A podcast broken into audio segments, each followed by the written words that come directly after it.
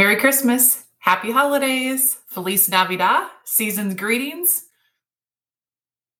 Do you see what I see? For in-home pet sitting, dog walking, pet taxi, and more. HirePetPals.com has everything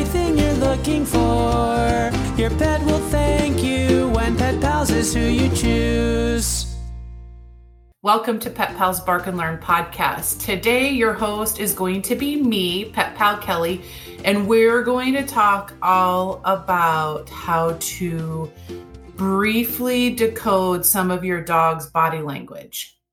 So, briefly, what I mean by that is we're not going to go in complete detail. I'm just going to point out some of the most common signs your dog's going to do if they are having anxiety, if they're nervous, if they're worried when you have company over for your holiday celebration. So let's slide in feet first, or should we say paw first? Okay, let's just slide in and let's decode some of that body language right in time for Christmas. Your dog is talking to you. Are you listening? Are you seeing it? You are your dog's best, loudest, and strongest advocate. First and foremost, if there's one thing you hear me today say on this podcast, is any growl or snarl from your dog means I'm going to bite soon. Let me say that again. Any growl or snarl from your dog means from your dog, I'm going to bite soon. Do not punish the growl. Let me say that again. Do not punish the growl. When you see your dog snarl or growl, this is them communicating to you, I don't like this and I don't like it at all. Please make it stop. They are begging you when they're snarling or growling to have you stop it. Okay. So if you see a, if you hear your dog growl, you tell your dog thank you and remove your dog from the situation. If you hear your dog growl, you tell your dog thank you and ask somebody else to stop. Okay. If a dog freezes and becomes suddenly stiff, stands with his legs slayed, head bow, head low, looking at you, or the dog's lips are curled and showing the teeth, stop what is being done immediately. And right after that, I want you to immediately look away do not make eye contact and give the dog an opportunity to move away. So, what I'm saying here is okay, so you're at somebody else's house and you really don't know their dog. Okay. And this dog is showing teeth to you. Maybe it's this little five pound chihuahua or a little Jack Russell Terrier, or maybe it's a big Mastiff. I don't know, whatever dog it is. And that dog starts to curl their lips up and show their teeth. That's not funny. That's really not funny. That's another thing that your dog is saying is, I'm going to bite. Okay. So when we when we have a dog that is that over triggered, we do not want to make eye contact with that dog you want to give the dog the opportunity to move away. Okay. Please do not force a dog to stay in a situation which is causing them anxious feelings, especially if children are the source of that anxiety. It's not cute, it's not funny, it's not a it's not a video for TikTok or Instagram stories. The dog is having a really hard time and let's just ask the children just, just to leave the dog alone or maybe it's just your cue to just take the dog bedroom, put the dog somewhere close to you so you can protect your dog. When your dog nose licks, when your dog licks their nose, that could be a really strong side sign of I am worried, go away right now. Um, I mean, we have to look at the situation at hand. If your dog just got a sprinkle on your dog's nose because a child was just eating a cookie and those sprinkles dropped on the floor and the dog's licking their nose, okay, that's probably not anxiety, right?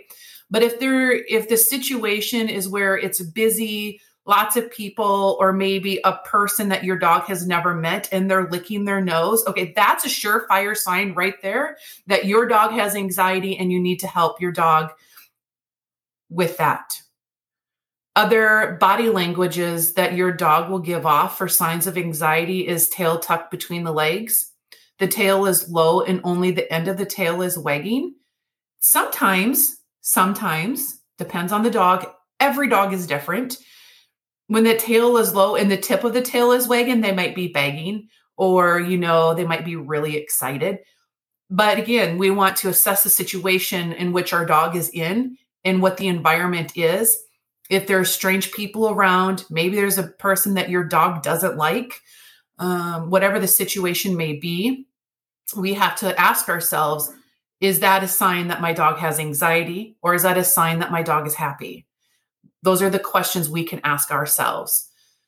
Tail down or straight for a curled tailed dog, that is a big sign that your dog is having a really hard time and is having anxiety. If your dog has a curly tail and now it is straight and tucked down, not good.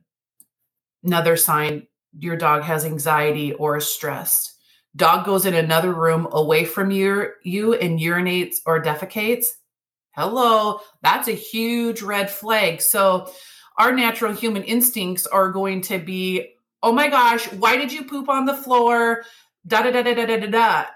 When we should stop, think about the dog and the situation they were in and then we can hopefully be like i am so sorry i failed you i am so sorry i allowed all of that to happen and to build and i didn't get you the relief you needed and you came into my room away from everybody else and peed and pooped on the floor.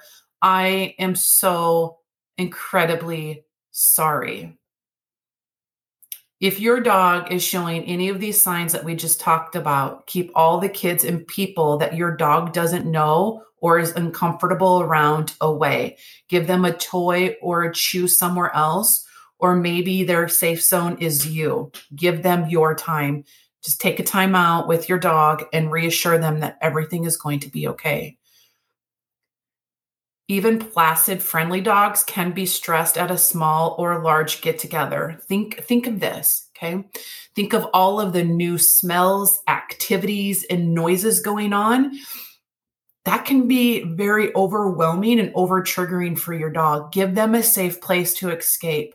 Refrain guests from hugging and kissing your dog is always a great idea. Pet Pals was founded with the belief that people can live the lives they want while having the loved, cared for, and well behaved pets they want. We accomplish this through our many customized services, including in your home pet sitting, dog walking, Pet Pals mentorship program, Pet Pals online store, and more, all tailored directly to your specific needs and lifestyle. Beyond this, we provide our pet community the latest information in pet care and pet education through our Pet Pals Bark and Learn series, blog, Facebook community, social media platforms, our community give back programs, and more. We do this at no cost to you and no membership requirement. Pet Pals does this because pet education and your ability to make well informed decisions about your pets or future pets is a starting foundation towards achieving everyone's goals. And in doing so, Pet Pals maximize the value for you and our ability to be here for you in the way you need us at every step of your pet journey. Please enjoy this on- ongoing series at no cost to you and no membership requirement. Pet Pals Pet Mentorship Program partners with you, your family, your pets to meet the needs of your lifestyle and your unique dog. Together, we can help our dogs have an enjoyable Christmas also. If you have an event or would like Pet Pals Bark and Learn Professional to help educate, please reach out to us. For in-home pet sitting, dog walking, pet taxi, and more, hire Has everything you're looking for. Your pet will thank you when Pet Pals is who you choose.